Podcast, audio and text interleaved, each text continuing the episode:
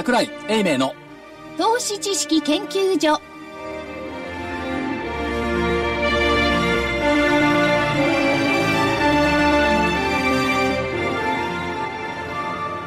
投資知識研究所場外乱闘編。桜井泉の銘柄バトルロワイヤル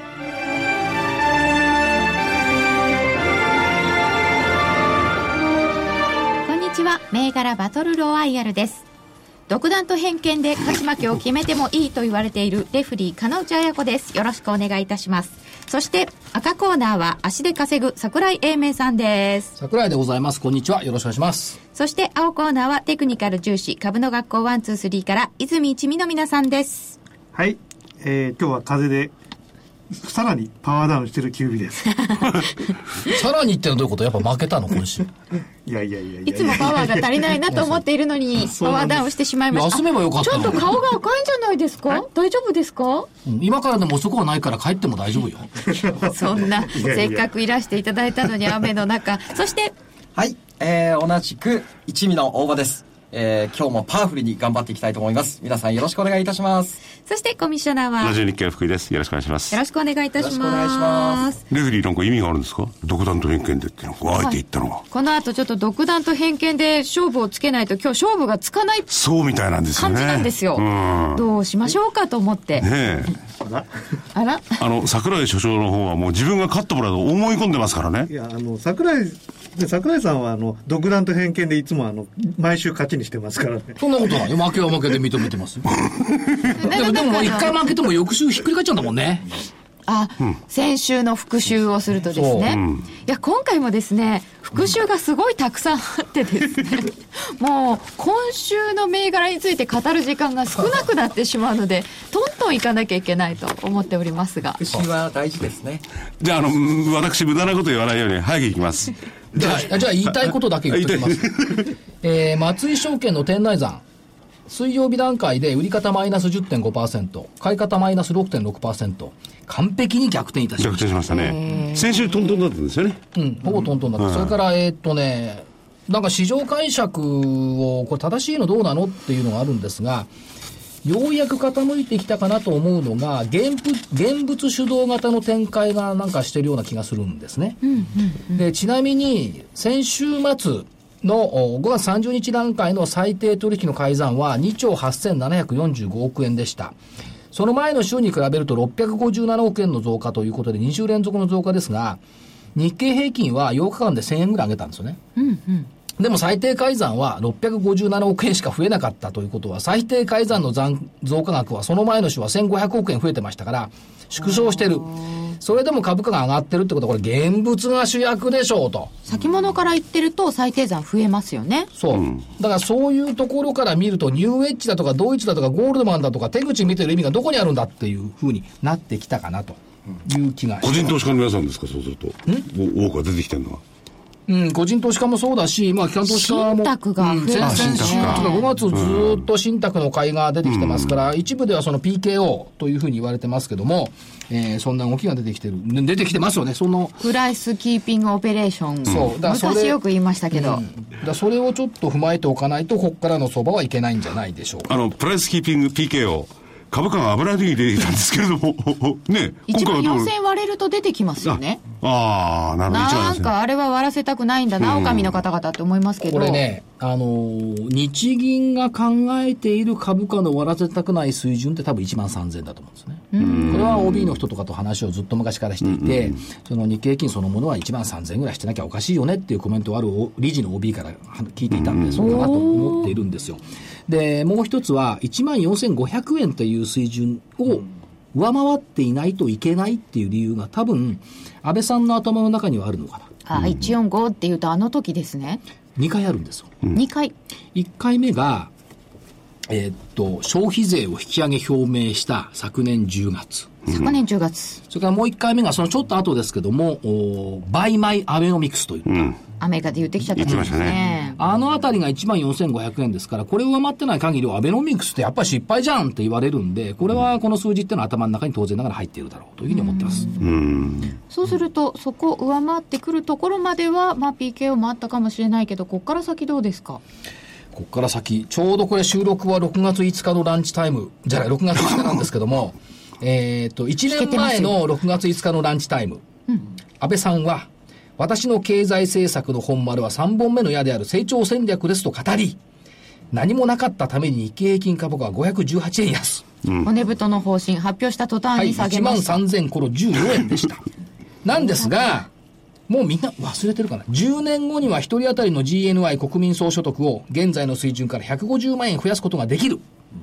おっしゃってましたね。って言ってたでしょ、ええで、今後3年間で民間投資70兆円、2020年に対日直接投資残高を35兆円、インフレ輸出を30兆円拡大させるっていうのも生きてますよね。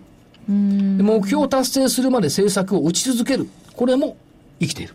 ということを考えると、1年経って、えー、まだ、次の成長戦戦略は出てきませんけども、このあたりの去年の反省を踏まえて、今年は出てくるんじゃないか。先行きはやっぱり法人税減税、35%から25%に持っていくと先週も言いましたかね、日経平均株価の EPS、採用銘柄 EPS は15%上がる。という計算をすると、まあそこそこ、今足踏みですけども、悪くはない夏じゃないのという気がします。うんいつ頃出てくんですか？今月今月ですね。22日が国会期末、うん。その前には前には出してきて、はいると思います。ということは15%ぐらいは上がってもおかしくないってことですよね、であと一方でね、例えばその1月以降のちょっと足踏みってのは、やっぱりそのどうも経済政策から永田町の目がそれたねっていうのがあって、それがもう一回やっぱり経済をちゃんとしないといかんよねという野党も出始めてきてるから、その動きを取り始めるのかなという気がします。あ野党の方も動きがちょっと出てるうん、あの、元自民党の野党とかね、そういう人たちね。元民主党の野党じゃないですよ。現民主党の野党でもないし。元自民党の人です。はい。ちょっと明るい方に考えていいのでしょうか、はい。では早速先週のお知らせに参りたいと思います。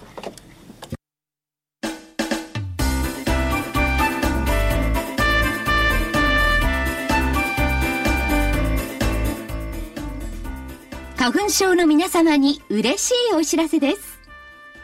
花粉症で長年悩んでいた医師が自分のために開発した花粉症対策商品ポレノンは花粉が体の中に入る前にブロックする体にも優しい商品です。ポレノンはペクチンなど自然由来の素材が花粉などの細かい物質を吸着して花粉のアレルゲンの体内への取り込みを防ぎます。薬と違い眠くもならず、お仕事、車の運転、お勉強などもはかどります。ラジオ日経では、ポレノン3本セットを9640円でお届けします。それだけではありません。ラジオ日経では、ポレノンをお求めいただいた皆様に、ウイルスなどの侵入を防ぐ高機能マスクをプレゼントしています。ポレノン3本セットに高機能マスクがついて、お値段は9640円。送料500円をいただきます。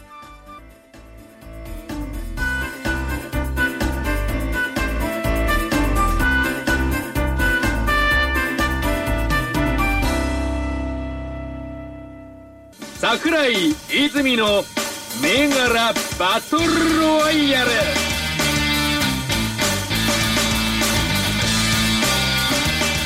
では先週の振り返りからやってまいりましょうまずは日経平均株価です先週5月29日の木曜日は14,681円。そして4日の木曜日が15,000飛び67円。386円も上昇いたしました。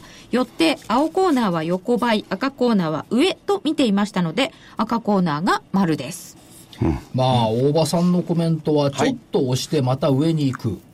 一旦1万4500円を割れてから上、はい。最終的に横ばい、はい。割れもしないで1万5000円乗っかっちゃった。じゃん、乗っ買ってしまいましたね。変な邪魔が入らず良かったと言った私のコメントは正しかった。でも思いのほか強かった感じですか？思いもそうですね。未来予想図と逆に言ってしまいましたね。逆に言うと私が言ったのはメジャー S q に向けて上でしょうと。売り方信用評価損率きついですよ。6月はパフォーマンスもいいし年金配分もある。えー、前月比マイナスも5月で終わり。従って上。ひょっとすると1万5千円を抜けているかもしれないってちゃんとそこまで予言してるじゃない。完璧じゃないですか。自画自賛。うん。完璧ですね。素晴らしいこれも丸だから大きな丸だよね、これね。では大きな丸で、お、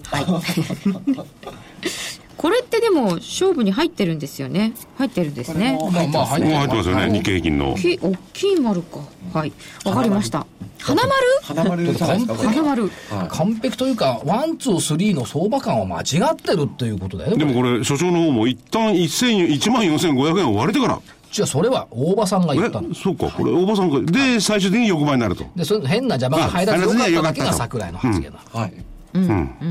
確かにそんな一旦1万4500円割れてから、最終的に横ばいなんて言わないもん。ねメジャー S q に向けて上という判断でございました。はい。中古小型だけ上がっちゃうことはありませんかと私が質問いたしましたら、中古型が上がっていて日経平均が下がっちゃうってことはないと明快でしたね。いうお答えでしたので、はい。乾杯です。完、完璧でした。まあ、この1はい。週間、ワン、ツー、スリーの皆さんも苦しかったでしょう。え。針のむしろ。ちょっとね、桜井さん系に流れとしてはいってるんでしょうね。といういや違うそうでで、相場に私が順応していると言ってもらえますか？あーはあ。でも、すごい、えーと、次行っていいですか？はい、次行きましょう。無視でしょ、これ。えーと、青コーナーの個別は、まずは、久保田6326を買いで出していただいておりました。1390円から、高いところは1432円、6月3日につけております。6月4日は1395円で終わりました。独断と偏見で、ちっちゃい丸をつけさせていただきます。はい、ありがとうございます。三角って桜井さんに言われ、言われそうですが。いや、言いませんよ。はいはい。続いて、ヤマトホールディングス9064です。2165円から2253円になりました。えー、これ買いだったので、丸です。ありがとうございます。そして、キュービさんからは、東北電力9506が売りでした。えークロス振ったので、一応み、えっ、と、5月29日から見ますね。と、1000飛び66円から、高値1124円があって、4日が1101円です。×です。これはやっぱり、鹿野内さんのは正解ですよね、コメント。プラス1シグマと2シグマの間で綺麗に上昇してませんか？はっきり言ってるのに、トレンドラインを引くとしっかりと割り込んでいるという、このキュービさんの相場感の間違いが、今日の風につながってるのかな。いやいやそんなことはないですけどどうもごめんなさい しかも私はなんで東北電力なのか理解できないとまで言った。それでも引っ込めなかった。2週間連続だったんですよね。マムシューってなんでと、もう一回行くのクロスひょっとしてい。きませんいや、いいんですよ、言ってください。いやいや今日はやめやめときますまあ、リベンジしたかったという理由で選ばれたということで、恨みはないというお別話にでしたがないですよ。二度ある方は三度あるかもしれないですからね。やめといああた方がいいですね。そうですか。ということで、東北電力は×つきました。続いて、東京個別4745は、えー350円から354円というふうに持ってかれてますが、4日が348円なので、まあ、ちっちゃい丸？はいありがとうございます三角？そんなとこですね。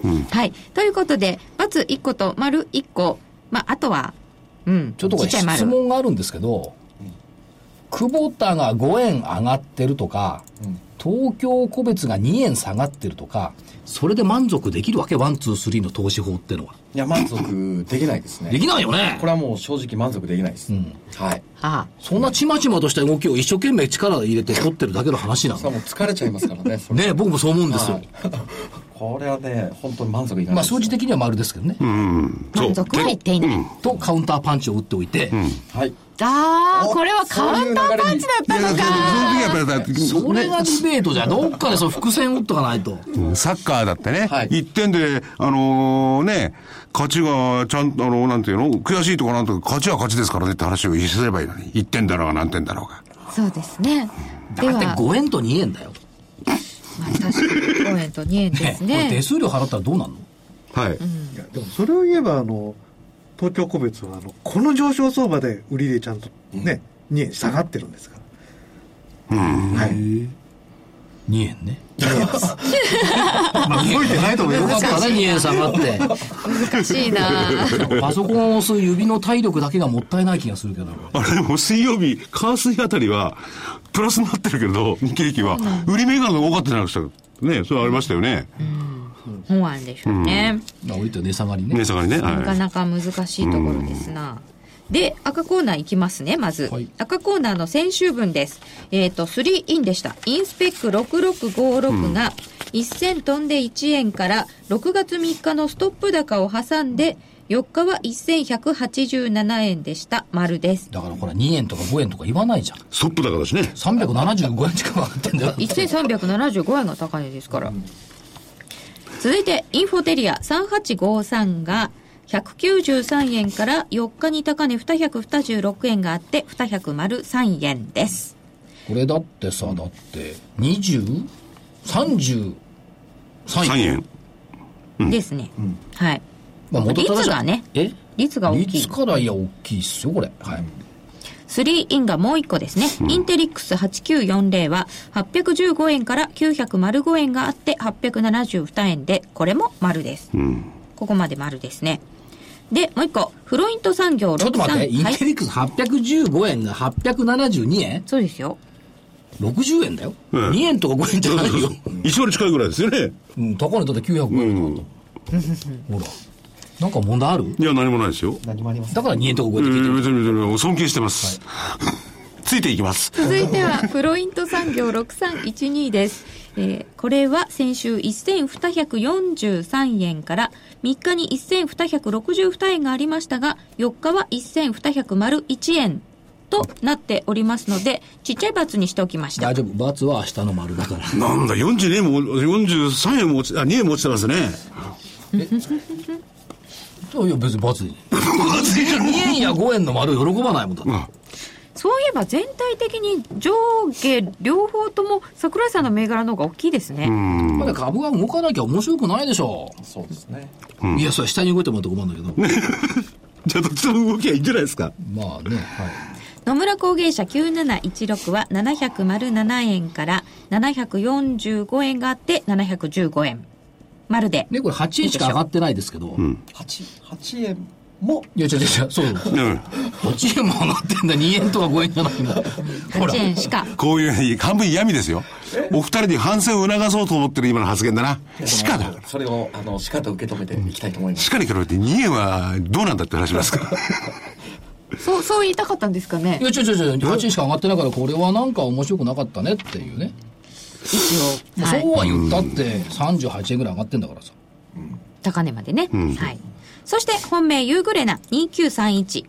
1000飛び50円から1000飛び71円です。えー3日に1000飛び99円という高値がありました。まあこれも21円しか上がってません、じゃあ、ちっちゃい丸にしときますか普通の丸でいい今、焦ってましたね。普通の丸でいいですよ ということで、えーちっちゃい×が1個で、あと丸だったので、赤コーナーの勝ちとなります。別に判断に迷う必要もないじゃない今日うん、ないんですけどね。いや、このな、んかこうじくじたるもんがあったの ?2 円とか5円で そう、これだけ相場が上がってるのにね、その2円とかなんて言うとよくないですよ、やっぱり。いだからこっちは2円とか5円で最低8円上がってんじゃんや、だから、あの、所長を責めてるわけじゃないです。は暗に、ワンツースリーを責めてですよ。いやもいやだからさ先週の分とかさワンツースリー他にないの？今まで言ったやつはこんなんなりましたよっつうのじゃあちょっと前の週を振り返ってみたいと思います。えっ、と、青コーナーからは、15日に出してもらっていたのが、えっ、と、テンプ2181。これは2786円から、6月4日3240円。それ塩塗るようになると思うよ青コーナー振り返ると、うん、売りだったので、ちょっと塩塗り込んでる感じになります。日本信号6741は、キュービさんの雪辱銘柄ですが、831円から914円になっちゃったので、これもちょっとすいません、塩塗ってます。901円ですね、4日の終わりは。で、KDDI が5590円から6143円が6月2日にあります。えー終わりが6000飛び82円。ほら、大台変わっちゃったもん。これ売りでしょ？だって。この時全部売りでしたもんね、5月。でああ、そうだ。全部売りですね。京阪は？ですね。買いであったのは京阪なんですけど、京阪がこれが動かない。403円から418円になってるので、これは順調に上がっているようには見えるのですが、ね。冷やしとると変わらずの日が多い。結構珍しいですよね。418円？はい、418円。10もともとこれボラがちっちゃい銘柄なんで。そういうことなんですね。はい。あそれをあえて承知の上でボラの少ない銘柄を出したわけね。そこの時はそうですね、はい。でそれだったら同じ時期に行った名鉄9048とかよくない？名鉄は370円になりました。元は346円。と京阪が15円。名鉄が24円ほら24円私の銘柄の方がいいじゃんそれよそれより西武だって9024の西武って目論見書の高値まで行っちゃったよね一瞬ね2300円2362円が3日の高値で、えー4日は2138円となっています。これ2000円なかったので、結構上昇しましたね。だからほらそんなさあの変な線にこだわるよりもやっぱり直感を信じないとね変な線。方向線と呼んでくださいこ方向線から来る直感ですよね。あコーナーは。あれ？えー赤コーナーもきっと先々週とか先先々先週を見ましょうということになると思うので、アルコニックスとアンジェスと萩原工業と次元が22日の銘柄でした。えっ、と、アルコニックスが2191円から2411円。アンジェスが頑張った370円から505円。これ木曜日、結構バイオがみんな安いんですよ。そんな中で44円高。これさ135円上がってんのよ135円上がって370円スタートっていうことは30%以上？すごいですね。褒めなきゃよかった。2円とか同調さん5円じゃないよこれで78567856萩原工業だって1600円台までいったのよ1638円があって1595円です。えっ、と、22日は1469円。でもっとすごいのはやっぱ3679次元でしょ721円から6月3日は1413円ですね。で倍よほとんど倍だわ。すごいですね。100%に近いんだよもう一回言いますよ2円とか5円じゃないよ 倍ですね。だって700円も上がってんだよもう15日のは言うのやめよう。ほらはい。あとすごかったらさ前確か罰になったと思うんですけど6093のエスクロ AJ ああ、エスクロいつのやは、つですか？フィスコと被ってダメとか言って。フィスコとかぶってダメってこれ出さなかったんだけどダメだったのよ最初の週はダメだったんですよ。4700円5月8日から、えー、6月3日に6100円つけて5390円です。4700円から6100円って1400円も上がったの、すごいよ。2円から比べりゃ700倍だよ、すごいな。あとあれこれも確かかぶったよね。メディアドゥ3678あこれは5630円を6月4日に高値つけていまして5280円で終わっています。これも1000円ぐらいは上がったでしょ、ん。それと直近700円。直近で出てきたのが加納内さんと取材に行っていた昔3741みんなよいセック。あセックも後から出てきましたよね、セックすいません。いくらですか？3975ですね、今日の出てきた出で今日ヒゲで4260円だから。ね、これ高値確か6000円台っていうのが1月にありましたから、いよいよまあ組み込みソフトのロボット技術っていうのが今日ちょっとロボットが評価されてきね話題になったということもやっぱりあれですよね。あの記憶に残る銘柄をこうやって残さないと、つまんないよね。京阪じゃ記憶に残んないもんね僕らの銘柄も記憶に残ると違う意味で記憶に残ってるかもしれない。モノタロウとか記憶に残ってます。すいません。いやだほらプロだからさオタクたちも。はい。頑張ってね。はい。ということで振り返り終わりです。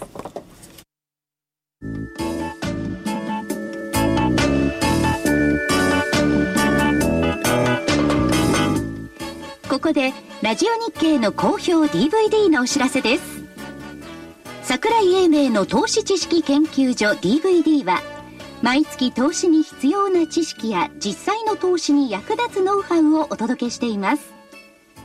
この DVD は毎月テーマを選び桜井さん自身が実践で学んだ投資に勝てそうなノウハウや内外の投資家の動向さらにアノマリーなどに関しても丁寧に説明しています。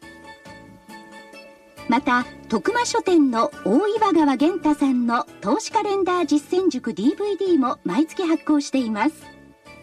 来る月の投資戦略をどうすればいいか。投資カレンダーに基づいて大岩川源太さんが分かりやすく解説します。桜井泉の銘柄バトルロワイヤル。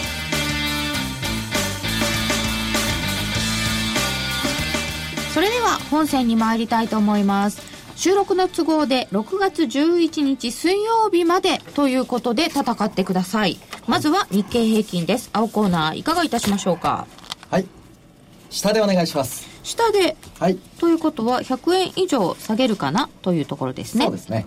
まあ一旦あのーまあ今方向線からもだいぶ株が離れてきてますのではい。えーまあ、ボリンジャーバンドのね、えープラス2シグマ付近まで来てますし、まあ、一旦ここから、まあ、調整で、えーまあ、短目先下げてもおかしくないというふうに見てますね。はいまあ、ただ押したところはやっぱり買いでいきたいなというふうには考えてますけれども。押したところは買いなんだけど、うんこの期間ではちょっと押してるとこかなと一旦こう押しうん使ってもおかしくないということで。はい下ですね。赤コーナーはどうですか？来週はメジャー S q の週なんです。そうですこれを全く無視して相場を語ることが信じられない。わかりますか？メジャー S q って何のことか。あ、わかります。はい。はい。はい。えっと、5月の S q 値が14,104円。完全に抜けてます。4月の S q 値13,892円。これも抜けてます、完全に。3月14,429円。2月14,536円。1月だけが15,784円と突出しているんですが、これは所詮オプション S q となると、ターゲットになるのは3月の14429ないしは12月のメジャー S q 1 5 3 0 3だと思うんですよ。で、ここまでの動きを見ていると、3月の14429は完全にぶっちぎってるんで、昨年12月の15303、これを来週のターゲットに、えー据えるのが一番正しいんではないのかなという感じで見てますんで、えー昨年12月のメジャー S q 値15303チャレンジということで、上、下があって。はい。なるほど S q ですね木曜日に比べて15ということは、なんだ？えっと1号丸67だった100ちょっとのでですね100以上あ上ですから、まあ上という選択肢になりますでね、その売り方の心理っていうのよくわかるんですけど、まあ、ワン、ツー、スリーって割と売り方じゃないですか。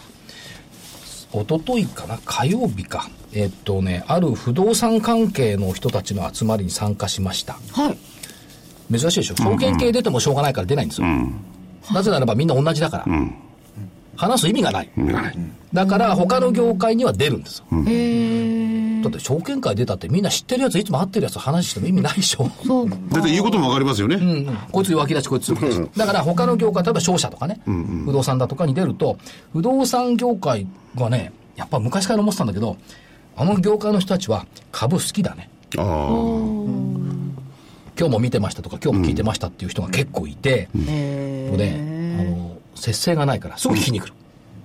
これはどう？とか。うんうんうんでね、一番多かったのはね、日経レバレッジ投信1570売ってるんですけど、これ心配なんですけど。売ってるかレバレッジですか？うん。それからね、ETF ですねゼネコン売ってるんだけどさ、とかね。不動産屋さんがゼネコン売ってますか、それから、金利上がるのどうなの？とかいうのを感じるんですけど、感じたんですけど、買ってるやつが誰もいなかった。へだもう、要するにこう、ここまでの経験則で、売ってりゃ儲かるっていうのでずっと来ちゃってるから、もう今、あたふたあたふたしてる。でも不動産屋さん自分とこの業況どうなんですかね？自分のところの業況業況はね、すっごいいい。それなのに売っちゃうんだなぜならいや、で売っちゃうんだと、そうは、切断的にね、人材不足とか資源高とか、そういう背景で多分売ったんでしょう。それから、余計知ってるだけに、まさかって知ってる業界ほど上がると信じられないじゃない。そういったところがあったと思うんですけど、まあでも一番多かったのはレバレッジ投資、要するに売ってる人が多かった。で、しかもレバレッジをこれね、バブルの時は逆でしたよね。不動産業界の人はみんな買ってたの。すごかったもん。で、それが信用買いでどんどんどんやって、最後の最後、ドーンと捕まる。あじゃあまだバブってないってことですよね違う。だから、発想が20年経って変わっちゃったんですあの業界の人たちは。買えば儲かるから売れば儲かる。いや、より安定的なまあ、あのね。業界とか一部で50人ぐらいしかいないから一部だけど、でも昔から株やってる人たちなんですねあこのやってるっていうのやめようと思っだった そうね三原先生に言わせると怒るから、ね株やってるってどういう表現してんだろう。投資をなさっている方々。でもレバレッジ売ってて投資をなさってるって言いにくいですけど、いやでもね、まあ一部の人です。一部の不動産業界の人たちね。ただ言ってるのはね、昔から知ってるんだけど、あの、リートの前身の小口かなんかの蘇生やってた、ある大手ゼネコン、あの大手デベロッパー出身のすごい仲いいやつがいる。そいつが、桜井さんまた流行ってきましたよ。何が？最近なんか、開発型のファンドですよ。これって、今何もないのよ、開発型。これから作るそう、これ一番リスト高いの。でよですもねね、でもね、来てるんですよ。へえ具体的にどの辺をこう開発しようって魂胆なんでしょうね考えるんでしょうね、案件までは言わなかったんですよ。でもね、言ってる条件が厳しくって、IRR ってわかる要するに、金利とかを想定した手取り収入どれぐらいあるってことでいくと、15%とか贅沢なこと言ってる。手手取りで？もちろん、金利とか引いた後の手取りで15%なん。なきゃ、ややんなきゃやんないよとか言ったら、それでもいいですからって言ってきた業者もいるっていうから、やっぱ結構ね、バブってるね。というのを受けました。で、何が言いたいかっていうと、売ってる人たちは相当苦しい気持ちでいるよねっていうのを言いたかったから、踏み上げもやっぱり入ってくるでしょわたわたしてる、ねな感じです。売り方さんの方がそういうのに敏感ですよね、そうですね。もう今ややはりあの5月とはもう全然相場の景色が変わってきてるのでここからの売りはやっぱりちょっと注意しながらになりますよね、でも急騰したのあるじゃないですか短期に。ああいうのをこう上から売ってくるっていうのはないんですか、まあ、そういうやり方もありますけれども結構やっぱ技術が必要なのでやっぱロスカットとかちゃんと決めて入ってできないと思いっきり踏み上げられてしまう可能性があるので、はいはい。では、今週はどんな銘柄を選んでいただいたでしょうか？青コーナーから参りましょう。はい、えー、では回答売りを1個ずつ。キュービさんから回答売りで。はい。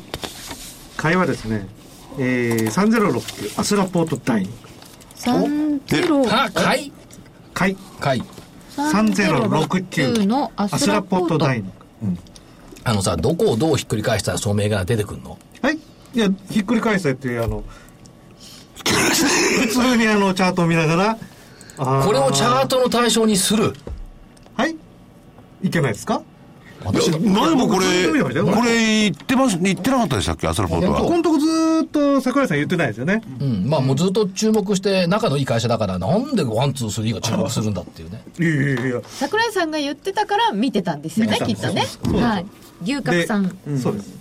あの非常にいい形になって今日方向性抜けてきましたんでここからかわいそうにな。IR の綿貫さん、ワン、ツー、スリーが注目したって言ったら泣くだろうな。頑張ってるんですよね。綿貫ちゃん頑張ってるね。いや別にあの何をうん。かわいそう。言っとこう。なんかワン、ツー、スリーが注目株入れてたぜ。これいかんですか？売りにしたんじゃないですか？売りにでも買いいやですよね売れないですから ねこのこのあれじゃチャートじゃ売れないの確かに上に抜けてきてますもんねいやこれ260ねここからねビューっとこう上に行ってもおかしくない形なので、うんあと3週間ぐらい待ってもいいんじゃない？はい？最近タイミング悪いから3週間ぐらい待った方がいいと思うよ。いやいやいやまあね。短期勝負です。ねうん短期勝負ですよ、でだから3週間ぐらい持った方がいいんじゃないっつうの。あ3週間ぐらい持つ？待った方がいいんじゃない？タイミングっつうのあんた株っつうのは。いやタイミング来たなと思って。で、今まで来てないじゃん、全部。いや来てないですね。3週間ぐらいしてから来てるじゃない。だからタイミングずらさないと合わないよ。来たやつをあの持ってきたんですよあ、そうですか。あ、もう動き出したかなということで選ばれた。じゃあ出来高は？出来高は1万今日は1万5600株、ここのところは？ないんですよ。ないですね減ってるんですよ。まあでもこのぐらいの水準ですね1万来たんですか？そうですか。1万株で来たんですか ?1 万9000株で。よくわかりました。ということで、アスラポート第2いや、いい、いい会社ですよ。はいいい会社ですと思いますけどね。いい会社だと思っているから、なおさら出てきたのが嫌なんです。そう、嫌なの。邪魔が入った。邪魔が入った唯一の欠点というか、ね。まあ、まあいいですね。次行きまはいしょう。。では、はい売りの方は、えっ、と4220利権テクノス4220の利権テクノス。はいこれは？これはあの方向線まであの届かなかったんですけどその手前であの高値つけたとあのし下にも戻ってきたのでここからあのさらに下に行くところを狙いたいと。こういうあの、窓が秋加減の人は結構チャート見にくいなと思うんですけどそんなことはないですか？うーんあんまり僕はそんなにまだ気にせず。気にならないですけどね。あのこのぐらいなら。うーん。はい。はいキュービさんから2つ挙げていただきました。大場さんからは？はいえー、っとまず すいません、えー、2579コカ・コーラウエスト。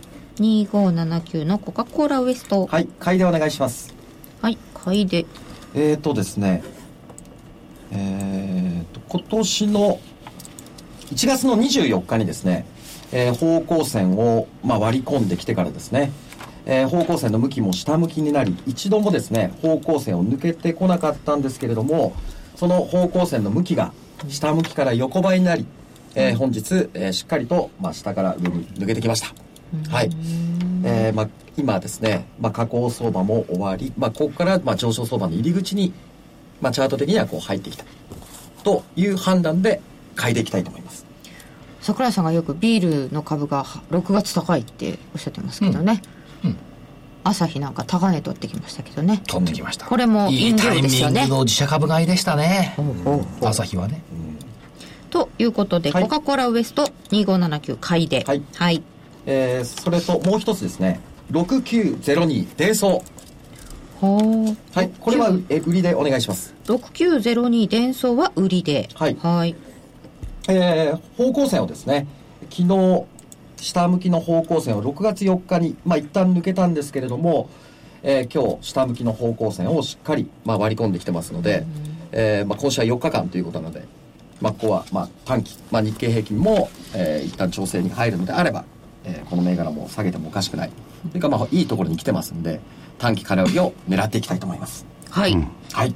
以上ですか？以上になります。本命はどれにしましょうか？本命いいでしょうか？伝送でお願いします。本命伝送でいただきましたでは赤コーナー参りましょう桜井さんお願いします伝送ね。考えてる考えてる伝送売り買い向かいますか？買いますか？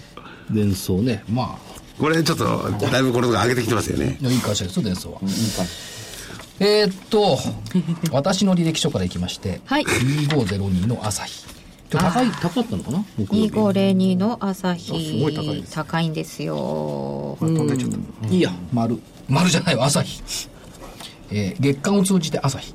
朝日グループホールディングスの方、2502です。これ月間銘柄？はい。はい。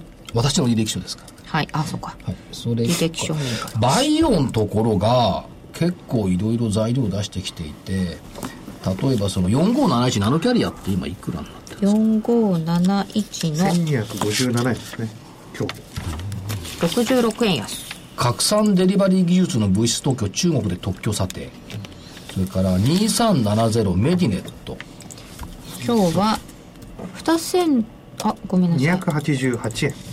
11円安。とメディネットは大阪大学と共同研究講座作って免疫学分野と再生細胞医療分野を融合させて新治療新規治療技術の開発を目指すそれから4583カイオムカイオムバイオ1564円ですね。えっとカイオムはサンフランシスコ周辺に初の海外拠点を作る。抗体を素早く創出する基礎技術アドリブシステムを抗体医薬品に生かす。それから6090ヒューマンメタボ。ヒューマンメタボ。鶴岡だよねこれ。はいえっとこっちはボストンとサンフランシスコがサンディオゴにサンディオゴに事務所を開く、まあ、ボストンは今現地現場あるんですけども、がん細胞エネルギー代謝解析のシステムを売り込むというのが出てきてますから、まあ、これはあの参考銘柄というかあの銘柄があの勝負には入れませんけどもバイオがちょっとずつニュースが出てきたかなという感じがします。バイオは参考で。はい、それから、だから丸抜の対象じゃなくてね、えーっと、丸抜の対象は2492インフォマート。2492のインフォマートまたいいいいんだ1876円ですね。えーっと、フード業界向けの受発注システムが中核ということで、フードに限らずあらゆる業界での B2B プラットフォーム提供をこれからやっていこうと。で、えーっと、12月決算ですけども、今期は売上高前期比20%増、営業利益85%増、純利益が92%増ってすんごいでしょ、これ。配当成功50%。という会社ですから、まあ、これはちょっと注目しておきたいなと思います。それから、誰も知らない銘柄、初めて聞いたような銘柄。加納内さんも知らないんじゃない ?6294。6294岡田愛岡田アイオン知ってた？知らないです知らないよね。読んでますけど読んでた？読んでましたこれだ、大小2部だよね、これ。私大阪係だったあ、そうそう。大小2部で今東証2部になったんですけども、何をやってるかっていうと、えーっと、破砕解体用の研機、特殊研機。で、有名なのは、カニの爪。カニの爪？解体の時に、ええカニの爪みたいにバコーンって挟んでぐにゅぐにゅぐにゅっと引っ張っていくような研機の先っちゃうじゃん。えワニラーって言うんじゃないですか、あれ。え？ワニ、ワニラーってこうガバーンとこうやって、あのワニ口カワニ、ワニ口ですか？カニの爪ってらしいよ。で、復興需要とか、首都圏のインフラ整備で、えっと、解体工事がすごく進んでいる。確かそうだよね。ありますね。いっぱい壊してます。で、業績は連続最高益更新予想。で、3月に公募増資実施したということは、設備投資必要なんですけども、受給は8かけるで売り込まれたんですが、公募価格は869円。今日が901円でしょ。これもう上回ってきてるんですよね。で、PR 見ると10倍台ということですから、まあ、非常に特殊な世界ですけども、これ、出来高できてる？できてない？えー、あ本日てるのかな？が10万1600これやっぱり1万9000株よりいいよね。いくらなんでも。ちょっと増えてますね増えてますよね。増えてるでしょ？そうですここ数、で、これ誰に教えてもらったかっていうと、株式経済新聞の富田さんがね、あこれいいんじゃないのって言ってたの。富ちゃん、あの、大阪銘柄詳しいからさ。鋭いですよね。富田さん、これ僕初めて聞きましたよって言うんです。それは何なんですかって言ったら、その、亀亀じゃないなんて言われた。カニの爪。カニの爪。アイオンってそういう意味らしいよ。あ、おー。アイオン。カニの爪って意味なんですか？うん。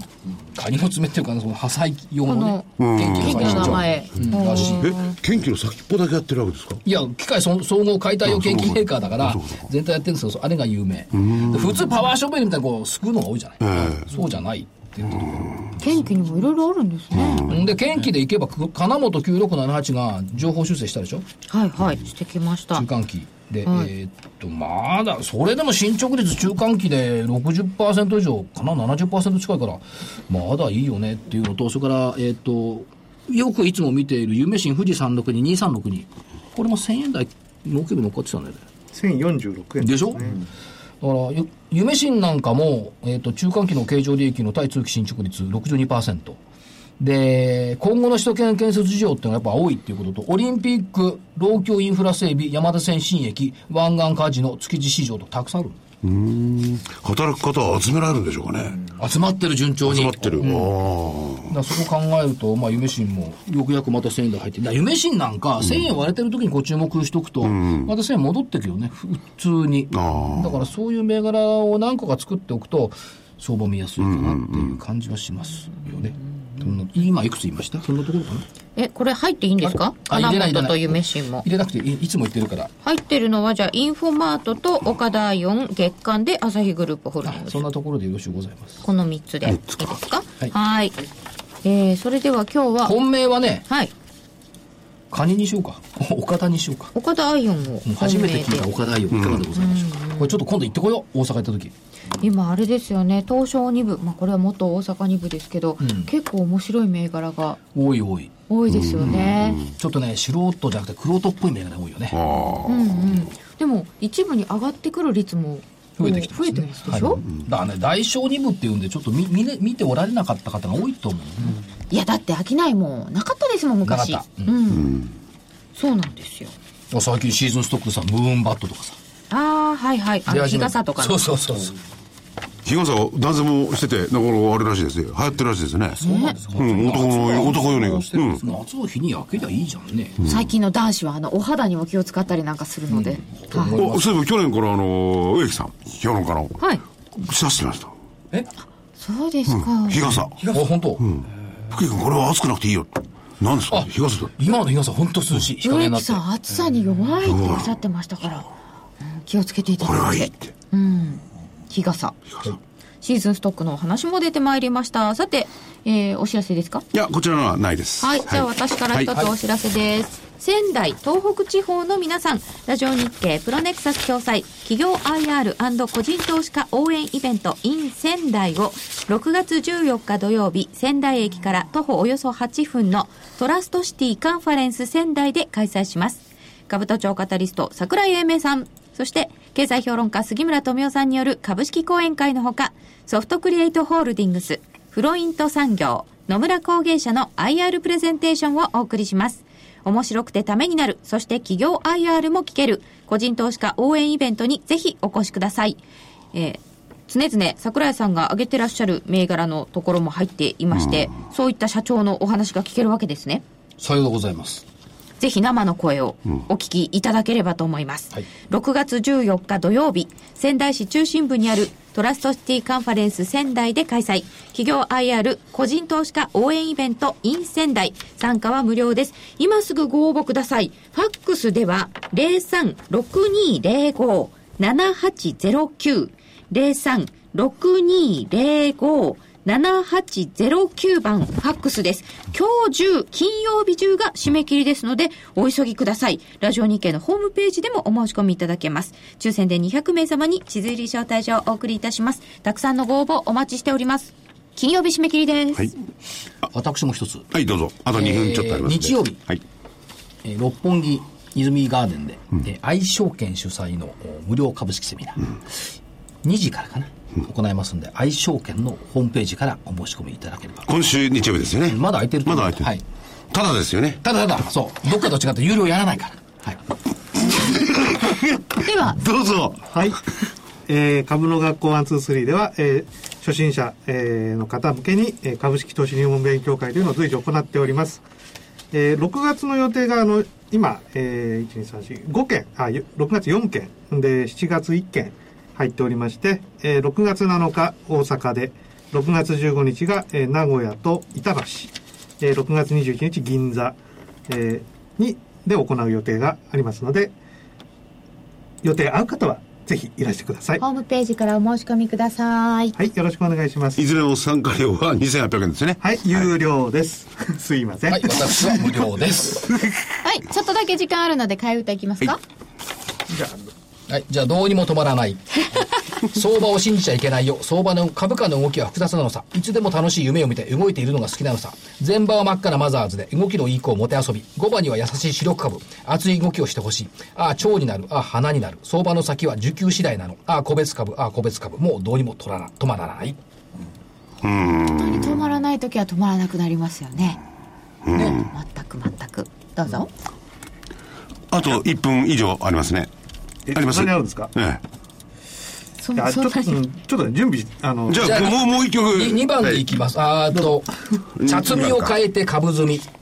夏も近づく株式市場、一部二部にも若葉が茂る。あれに見えるはモメンタムじゃないか。バイオ戻りにゲームかな。